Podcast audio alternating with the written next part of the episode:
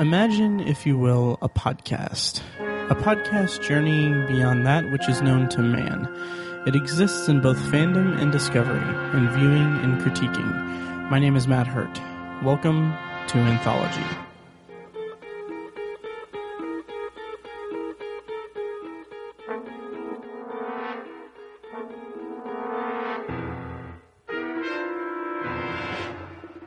Welcome to Anthology, presented by ObsessiveViewer.com. Um, if this is your first time listening, Anthology is a podcast exploring science fiction anthology storytelling during television's first golden age, beginning with The Twilight Zone. Uh, you can find more of Anthology at anthologypod.com, and if you want to contact me, you can tweet me at ObsessiveViewer, send an email to matt at obsessiveviewer.com, or call and leave me a voicemail at 317-762-6099. You can also follow me on Instagram and Letterboxd, where my username is ObsessiveViewer. Finally, if you like what you hear, head over to iTunes and leave a rating and review. It'll help the show out a ton. Now, ordinarily, I have a whole spiel describing the structure of the podcast here, but I kind of need to address the elephant in the room. Um, at the time of this recording, it's uh, just about April 30th, 2016. Um, and this is the first episode of Anthology since September 14th, 2015. um, so I kind of want to kick off this episode with an apology first and foremost. Uh, when I started the podcast, I thought it would be easier than it w- than it was to record and produce it alongside the obsessive viewer. Um, but I fell behind after a handful of episodes, and then real life problems started creeping up. Uh, but to to be honest, that's not an excuse uh, by any stretch. The truth of the matter is, I was juggling two podcasts, and it was easier to drop the ball on my solo podca- podcast than it was uh, on the podcast where I have co-hosts to help keep me accountable.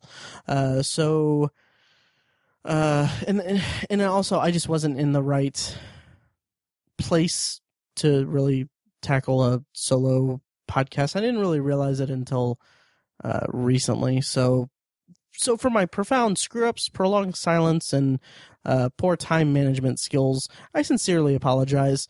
And if you're listening to this episode because you stayed subscribed to the feed over the last seven and a half months, I am incredibly grateful and will do everything I can to stay consistent from here on out.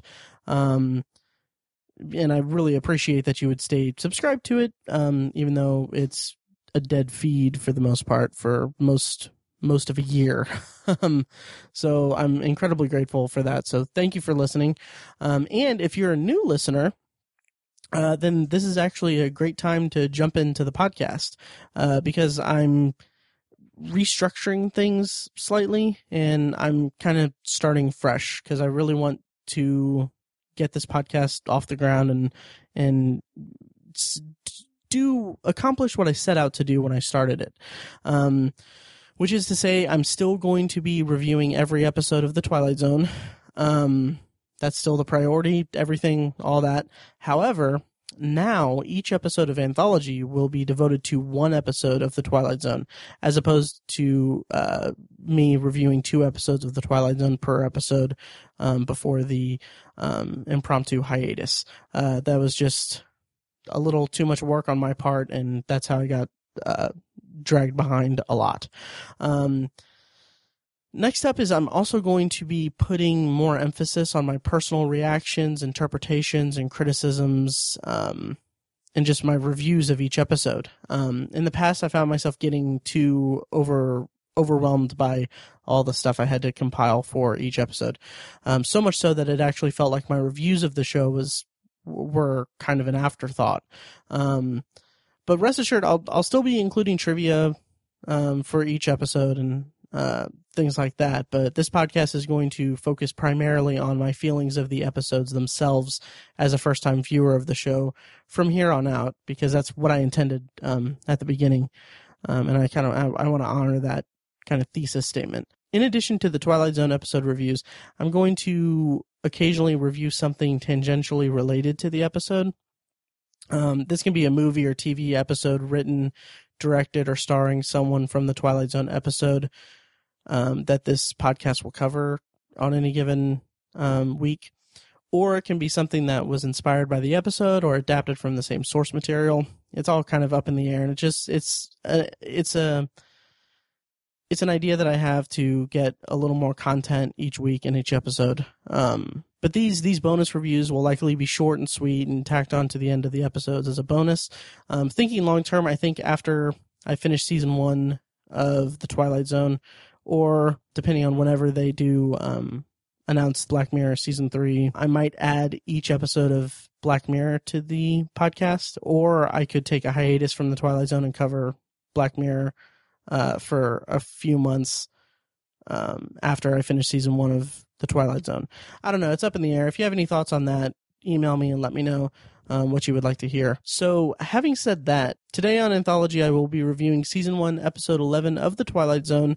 Uh, titled And When the Sky Was Opened, which aired on December 11th, uh, 1959.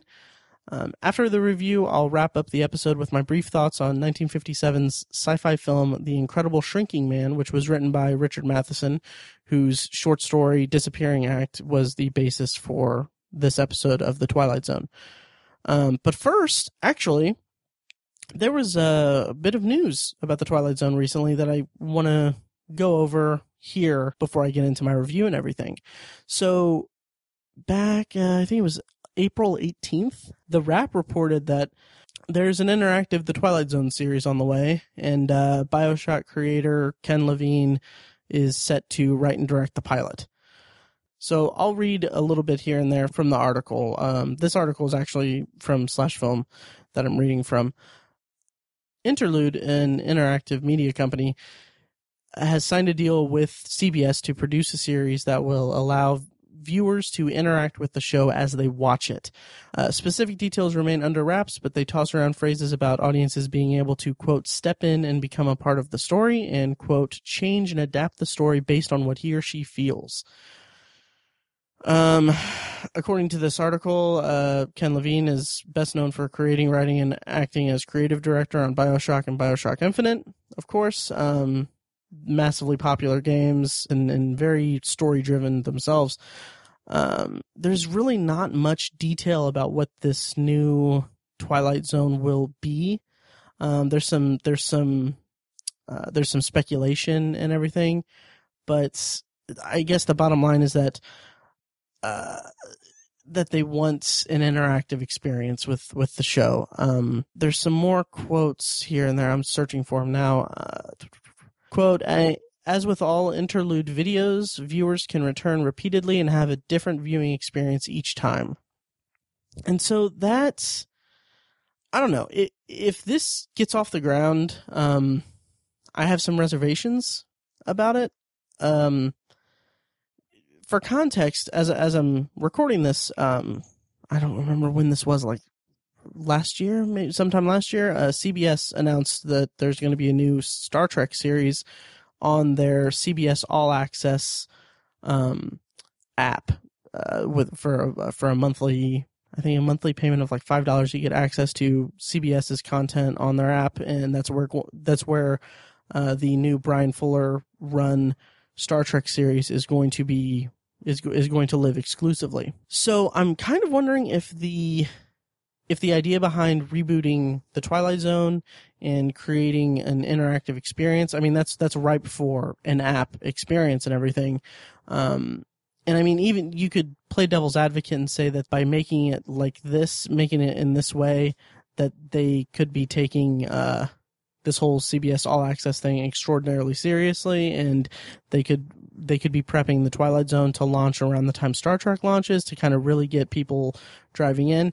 And I can respect that and everything, but I I just I have some qualms about the interactive experience idea. Um, and granted, like this is my sixth episode of anthology and my 11th episode of the twilight zone that i'm going to be reviewing and like the whole conceit of this podcast is that, is that it's my reviews of is is that it's it's my reviews of the show as a first time viewer. So I'm 11 episodes into this groundbreaking, iconic series. So I can't, I mean, I can't pretend that I'm a, I'm, uh, I'm a, a massive fan of the show, although I respect the crap out of it. Um, but my problem on the surface from this announcement and everything is that the legacy of the Twilight Zone was that it was a it was a platform for some of the best science fiction writers and just all around brilliant storytelling. And if the show is being created as an as an interactive thing, I don't see how it would continue that legacy. And this can kind of get more into the debate of uh, uh, of video games versus movies or video game versus movies as art and, and all that stuff, the stuff Roger Ebert was talking about. And uh, now that I'm saying that out loud, it kind of seems a little arrogant of me to discount this as, as from the interactive thing. But all I keep coming back to is just I fear that that this iteration of the Twilight Zone will, won't be as conducive to the brilliant storytelling and the the great. It, it won't be a great platform for for spectacular science fiction writers and, and writers of our time as the original series was because they'll have to be writing around the interactive nature of the show. Um, just imagine watching Time Enough at Last and having the narrative interrupted by by having to make the audience choose whether or not Henry Bemis goes to the library first or or walks around somewhere else. I I, I don't know, and and I don't see how. As another example, I don't see how Walking Distance would have. I don't see how Walking Distance wouldn't lose its emotional pull if the viewer is able to as it's quoted in the article, step in and be a part of the story. Um, when I watch Walking Distance, I don't want to be, I don't want to be Ron Howard in that episode. I want to watch, I want to watch, I want to watch the story unfold. Um, and and it does. That's why it's that's why it's one of the best episodes of the series so far, and one of the most re- respected episodes of the series, is because of that emotional pull and and everything. I I don't I don't know. I, I mean, I'll reserve judgment, and I'm sure that anyone listening here knows the Twilight Zone a lot better than I do as of right now, since I'm just now starting out into this whole thing. Um, and so, you know, let me know what you think of it, because I'm not too crazy about it right now. Um, but we'll see if and when it happens. I don't see how it could not be a gimmick. Um, but I'll be super happy if uh, if I'm proven wrong and it actually does uh, come up. But I mean, if there is a Twilight Zone, maybe that's my underlying thing is that if there's a Twilight Zone and a Star Trek series, both on the CBS All Access app, I'm gonna be I'm gonna begrudgingly pay the five or six dollars to to get this content. Um, and maybe that's what's got me uh, more skeptical than anything. um, so let me know what you think of the new Twilight Zone uh, pitch or, or news item from a couple weeks ago. So with that out of the way, let's go ahead and get into my review of And When the Sky Was Opened. Um, I'm going to go ahead and start out with an episode summary that there are going to be spoilers in this entire summary and the rest of this episode, so be warned. Three astronauts flying the X 20 into space for the first time disappear from radar on a test flight, then reappear. However, all is not as it seems upon their return to Earth. After they crash land, Major Gart is sent to the hospital with a broken leg. The other two, Lieutenant Colonel Forbes and Colonel Harrington, are quickly discharged from the hospital with no problems. During the evening, the two go to a bar. There, Harrington suddenly gets a strange feeling as if he no longer belongs in the world. His, he phones his parents, but they tell him they have no son. Then Harrington mysteriously disappears from the phone booth, and no one but Forbes remembers his existence. The headline in a newspaper first says three spacemen, then two spacemen. Uh, Forbes tells his story to Gart, who says he does not know any person named Harrington. Then Forbes looks in the mirror, but there is no reflection of him looking back. Forbes snaps and runs out of the room.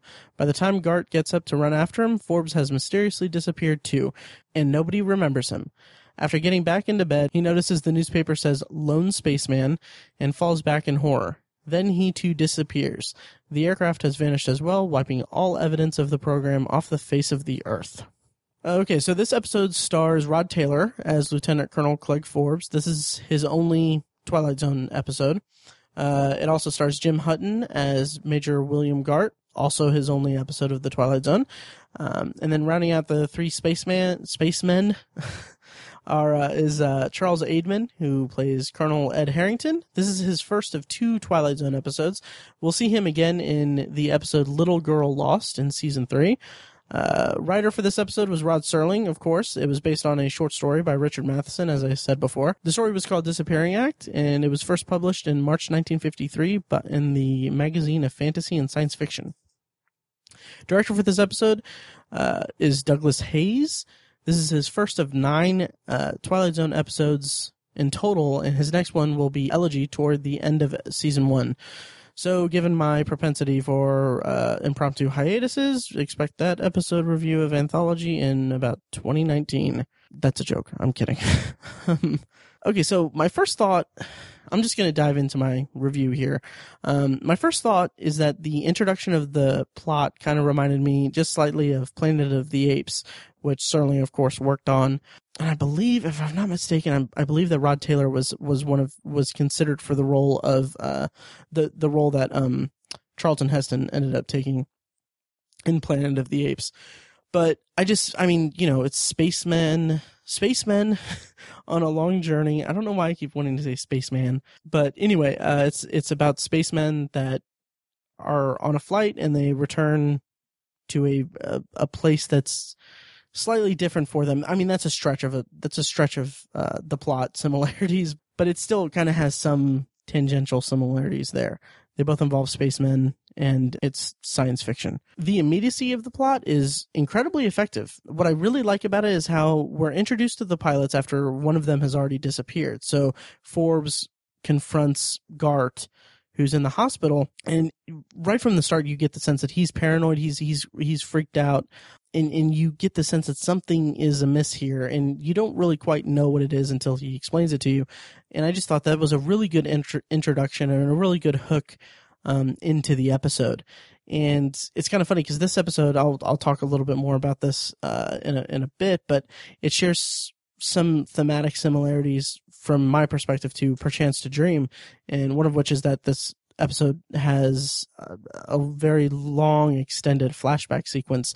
Um, but I'll get more into the similarities uh, here in a bit. But uh, the concept of the episode, the concept of itself is, I mean, ripe for this television series really uh, what the what the twilight zone is so effective at is is playing with characters perceptions of things um, like the idea that no one believes you and that that your own memory can't be trusted is i mean it is one of the most terrifying thoughts or terrifying things that that can happen i mean I, just something about it just gets so under my skin and so it's so effective at just terrifying me that i mean it's all it it's all encompassed in in Ed Harrington's scene in the uh in the bar when he calls his parents. I mean, it's it's heartbreaking, and just when he says when he tells um when he tells Forbes that that they said that he didn't have they didn't have a son, like just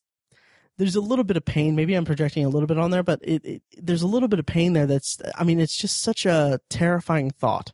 Um, just imagining that everyone you know doesn't remember you or has no experience of you as you you're feeling this bizarre strange um, feeling like you don't belong in this world um, it just that just adds to the terror um, and somewhat somewhat of the um, the feeling of like uh, of Harrington being pulled out of the world that's the only way I can use it to describe it like that that kind of reminded me of like things like like time travel movies. Like in particular, reminded me of Looper, where um, where where the characters are suddenly affected in the present day by something that happens in the past.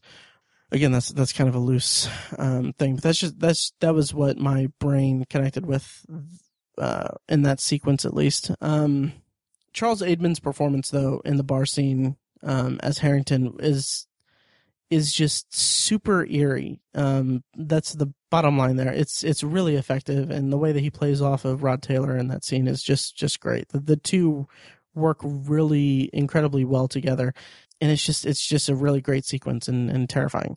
and and to bring it back to the comparison to Perchance to Dream, I mean, this episode kind of seems like an escalation of the paranoia and fear themes from Charles Beaumont's episode, uh, Perchance to Dream, and I didn't I didn't much care for Perchance to Dream, and I, I don't know the way that the themes are handled in this episode are, it was a lot more effective for me. There's some interesting storytelling techniques and, and camera techniques here that uh, that I don't know, like like there was okay, so so there's a dissolve to the flashback um, after uh, Forbes meets meets Gart at the at the hospital, and it's just it's kind of a the wavy the wavy transition to to a flashback of of Forbes and Harrington leaving the hospital room. It's I don't know, it's in a show that has thus far done really well to show like to use like mirrors and reflections to to um incorporate like like time travel effects and and, and time lapsing effects.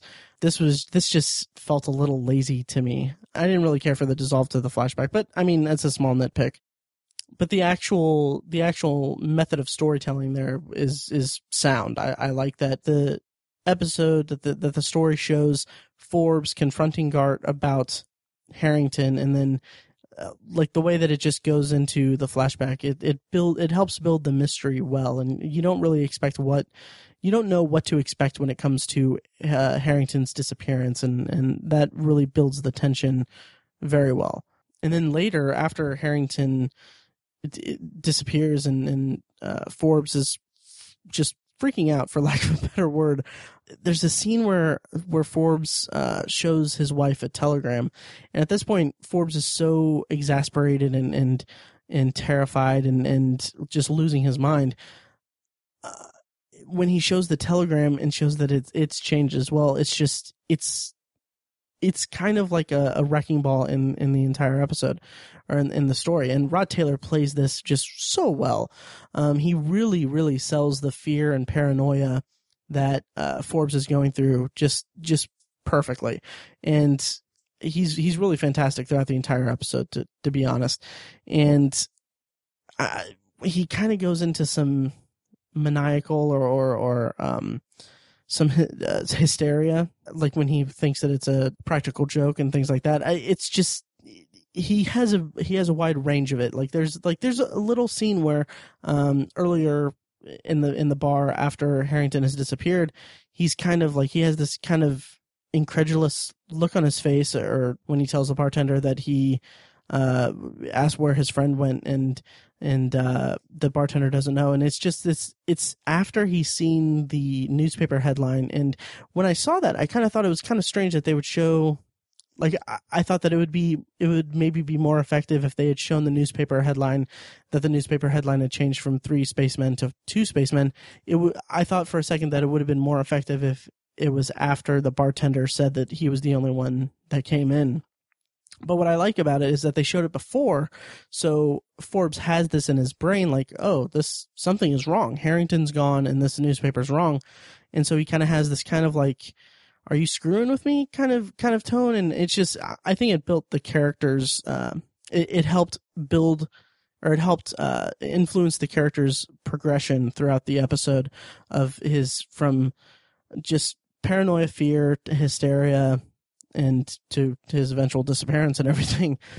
When he goes back to the bar though i, I thought that the crashing through the glass to get into the bar was extreme. I mean, it was well written, but I, I, think it was executed somewhat poorly. I think in the trivia, I actually think that it was a kind of last minute decision, if I'm not mistaken. Which, I mean, you know, yeah, I mean, it was good for what it was. I, I like the idea of, of them of him crashing through the window. It, uh, again, it helps build up his uh, his descent into madness, basically. But I don't know, something about it was just it was just a quick cut and uh, and it was just I don't know a means to get him in there. As an, an emailer months and months and months ago pointed out that um, there's a lot of window breaking, window jumping in the Twilight Zone. So I, I'm kind of uh, attuned to to notice that stuff now after after reading that email. Um, I can't remember who sent that email in, but if you're listening, thank you for listening again, and uh, thank you for the email. Finally, Forbes in the mirror. It's an impressive shot.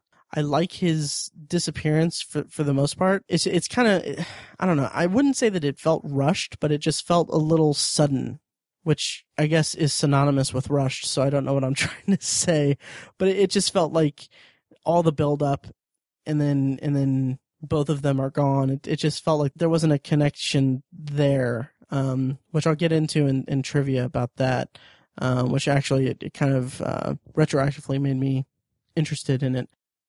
I I kind of found myself doing a uh, a bit of a thought experiment during this episode, and uh, the last scene kind of nixes this thought experiment. But uh, just for sake of argument, I'm I like wondering like how many were actually in the plane, or if or if we can expand it to include the closing narration and everything. How many times has the in the in this universe, in this story, in this world, how many times has the government sanctioned this mission, and how many astronauts have have been lost throughout it um, in the same way? So I kind of like thinking that we get into the episode after uh, or when um, when Forbes has lost Harrington and is trying to get Gart to remember him, I kind of like thinking like, what if this goes back farther and there was actually like five astronauts on the ship or or six or something like that, and this has been going on for uh, much longer than than what we see. But then again, that would also mean that uh, Forbes would have to w- would have remembered the other ones since he remembered Harrington so well, or maybe not. I'm not sure. But anyway, it's an interesting thought experiment, and it kind of leads me to my overall thoughts. Really, I like the episode overall. The ambiguity was a little unsatisfactory, kind of similar to Perchance to Dream, actually. But I just I was really involved in the uh, in in the episode's frantic depiction of fear and paranoia, and I thought that Rod Taylor just was fantastic. And his scenes with both uh, Jim Hutton and Charles Aidman, like their chemistry was was fantastic, and they really played the hysteria and mania, or at least Rod Taylor did, in, impeccably.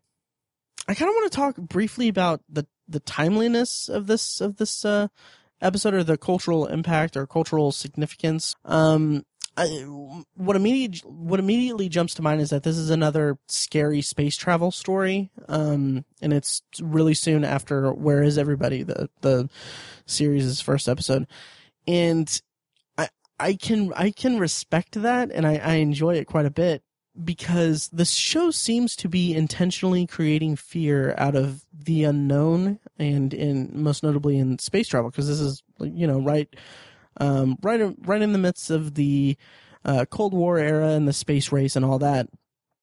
So this is all stuff that's in. I assume I, I wasn't alive then, but um, in the cultural consciousness of like okay we're we're sending people to the sending people into space and and we're we're talking about sending people to the moon. And what what exactly does that mean for humanity and for human the human psyche to go out where there is no where where no forgive me where no man has gone before? Um and i kind of wonder could it be could it be considered kind of a cheap scare or a cheap shot? Um, like like creating fiction around worst case scenarios. Like I'm thinking more along the lines of the, a contemporary um, a contemporary comparison to that, and and forgive me for this, would be season two of 24, uh, bringing in a nuclear bomb thing. When like this is the season two of 24 aired a couple uh, a year after um, 9/11, when we're we're at war and we're you know, everyone's afraid of the next big, um, the next big attack and, and big scale thing. So, uh, 24 kind of built, built its, uh, its narrative around, um, the fear of the populace and, and the worst case scenario. Um, and I mean, it was very successful for that. And I, I hate to draw that comparison, but, um, with, with the Twilight Zone, it's it's interesting to see these kinds of uh, the the scary space travel story um, repeated so early. But then again, they also had a lot more in Twilight Zone. At least with with Where Is Everybody, it was it was more. It had more meaning behind it. It had more subtlety. It had more subtext to it, um, more subtext even than than this episode because it kind of had this underlying message of isolation and and what the government was preparing to put people through potentially. Um, and, and what could that what that could mean for the American psyche or for, or for the for for humanity's psyche basically. Um, but yeah, uh, as for me, like I said, I, I liked this episode overall. I, I really liked the energy and the and the performances and everything. Um, as for to close out kind of my review por- portion of this, uh, I, I kind of want to talk about what I think might have happened, um, and that's kind of one of the good things about it having an uh, ending on a note of such amb- ambiguity because we're not giving much information. We're just told that there's a 31 hour flight in outer space, um, that the that the men in the ship were lost contact with with everyone. They disappeared for 24 hours before crash landing in the Mojave Desert and it's left ambiguous on purpose, but it left it opens up the possibility for so many different theories and so much so that it's that's actually hard to pick one. Um, personally, for me, I've I've seen this episode at this point like four or five times because I kept rewatching it and during my hiatus and preparing notes and everything. But I like to think that they slipped through a portal into a different dimension. And this might be a little hard to fit into the narrative, but I like to think that they crash landed in the Mojave in this alternate universe and that the universe as as its own entity knew that they didn't belong there. And uh, seeing as they came from our universe and just started erasing them. Um, i kind of like thinking thinking in terms of that. And if you if you're more on the cynical side uh, you can think of it as a as a government test and and how the government wants to keep everything under wraps and everything and is somehow with some supernatural or, or really really sci-fi heavy uh, power erasing them from existence. I mean that that works too, but I kind of like this parallel universe or this weird wormhole portal idea of mine. That's that's kind of what I kept coming back to upon reviewing. So, um, I'm going to get into a little bit of trivia for this episode. And also, let me know what you thought of this episode and everything. So, trivia for this episode regarding the relatively quick disappearance disappearance of Gart at the end of the episode. Rod Serling actually explained in a lecture that without his fellow astronauts to anchor him to this world, he had no way of holding on. It furthered the idea that Forbes's denial kept him in the world longer and having heard the story of Harrington's disappearance and seeing Forbes taken out, Gart had just no way of denying the possibility. So, uh, I mean, that works. That that works for me. There's also a bit of trivia about Gloria Pall, who plays the woman that Rod Taylor picks up at the bar. She spoke about her experiences filming the episode, and uh, here's a here's a quote. Uh, Rod Serling was on the set for two days. I, I was working. He was very nice and came over and said hello. My part was originally different. It was written with me and two other girls sitting at a table. Rod and the director changed it and moved me up to the bar. I loved working with Rod Taylor. He was a very nice person, one of the best in the biz at the time, as one of uh, Hollywood's rising stars.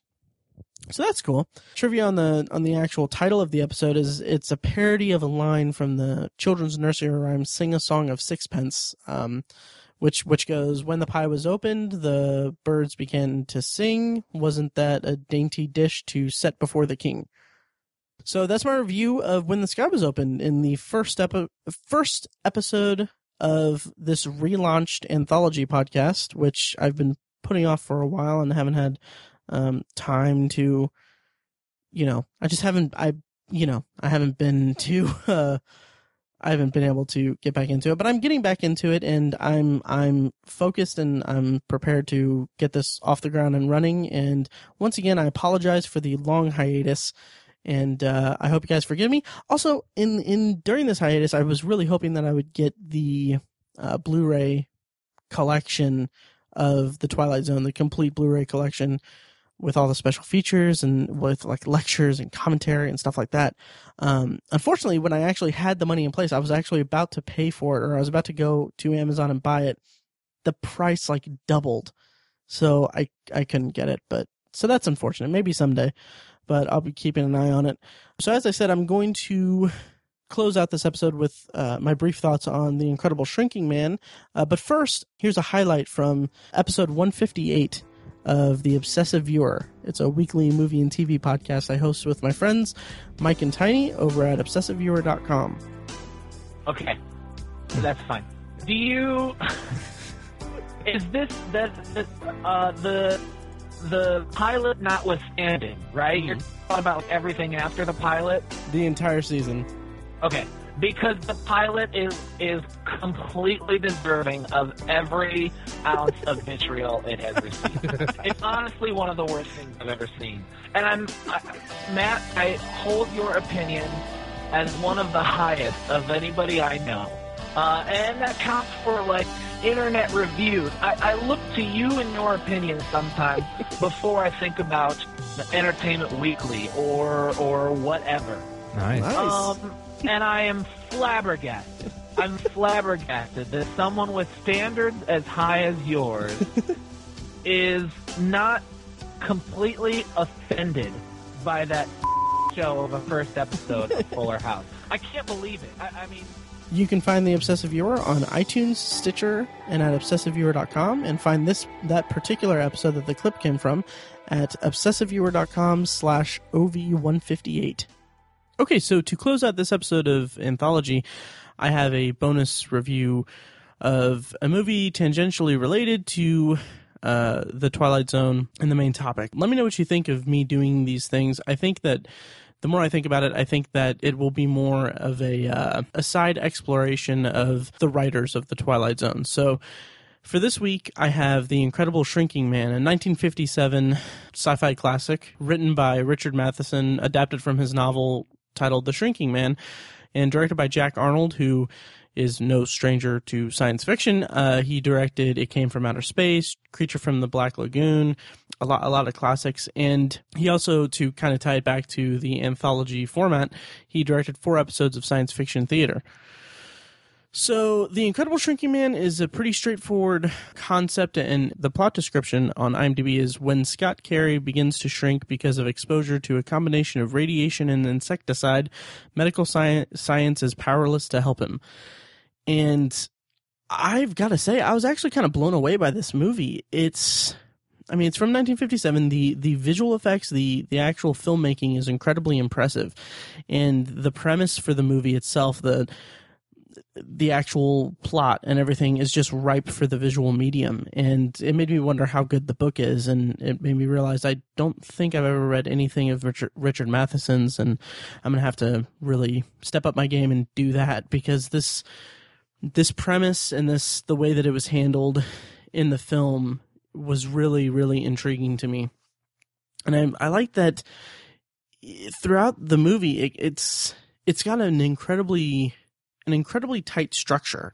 Um, you begin with him first experiencing the shrinking and then going to the doctor and trying to figure out what's going on. Then they go public, and then it reaches a point where it's it's pretty pretty clearly divided between the portion of the movie, the portion of the story where where the main character and his wife are trying to figure out the solution to the problem, and then an event happens, and I think it was about midway through the movie where something happens that drastically changes the main character's plight. At that moment, Scott Carey becomes a survivalist. He is pretty much he finds himself in a new world. Um, it's the basement, and I just I I loved it because by dividing it up between these two kind of segments of the movie, it made the pacing spectacular. And there's some really intense moments that um, the filmmaking techniques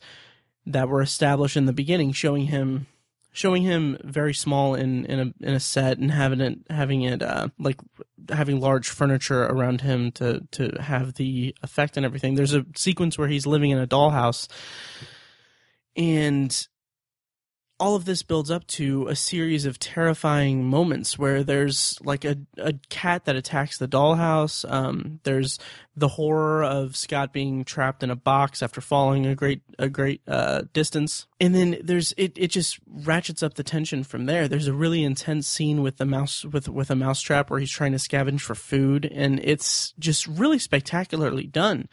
And by the end of it, he's kind of faced with this ultimate threat, and it's it's really fascinating to see how the character progresses throughout it because he becomes this resourceful, brave person who's who's fighting for his survival, and and he's he's up against this uh, this spider monster, as he puts it. That's that's it frankly, I'm I'm an arachnophobe, so it was absolutely terrifying, like genuinely terrifying. And there are some really great sequences with with him and the spider that are, just astounding. And to kind of close out my thoughts on it, the ending, it's it's really pretty amazing. Uh, I wasn't expecting how it ended. It's it's not like a hearing the premise, I kind of expected the entire movie to be his fight to reclaim his his life and everything, but by about that halfway point, it kind of kind of takes a back. It doesn't even take a back seat. It's just kind of scrapped from from the movie, and it becomes this survivalist story about a man who's basically coming to terms with what he is and where he is. And, and be master of, of his new world. Basically, it's it's a really fascinating movie, and the ends the movie ends on a monologue of his. And according to trivia, um, that monologue was added by director Jack Arnold, so I don't think it was in the original novel, but it just ties the entire movie together in such a such a spectacular way, and I really really enjoyed it um, quite a bit. Um, so yeah, so that's uh, the Incredible Shrinking Man. Um, I rented it on Google Play for like three bucks. It's also available on Amazon Video for like three bucks. Um, definitely worth it. It's, I mean, it's a really really great science fiction movie from 1957.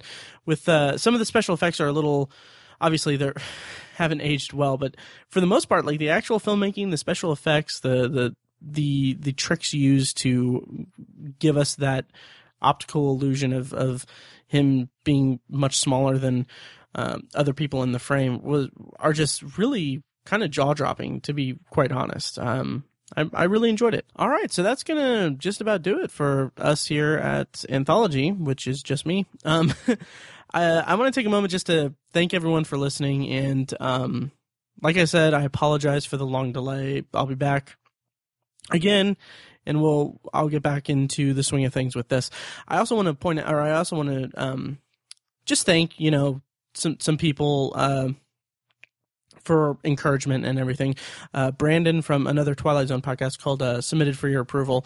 I've been emailing him uh, back and forth uh, the last couple days, and he's super cool, super uh, supportive and everything. So I appreciate his uh, his help in building me back up to get me back to releasing content here. And also, uh, Jeff Palermo from uh, Sci Fi on Screen. He's been a huge inspiration to me because he has a freaking spectacular one man podcast. And it's uh, every time I listen to it, I think of anthology and how much I, I want to get back to it. And I've been listening to it for a while and I just really appreciate his, uh, his approach to his podcast and, and the one the one man podcast format, um, and that goes as well for uh, the host of the Stephen King cast, which I've been listening to lately. So, um, so yeah. Uh, anyway, that about does it.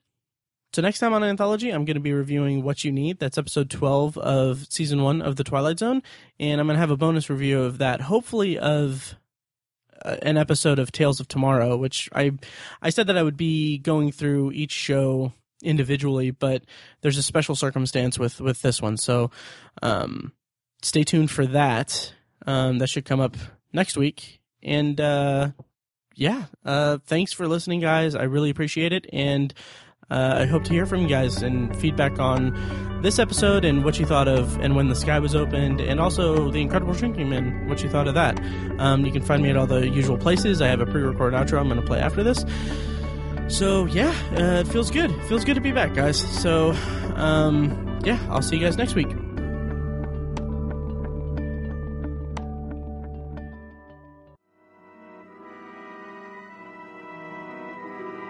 Thank you for listening to Anthology, presented by ObsessiveViewer.com.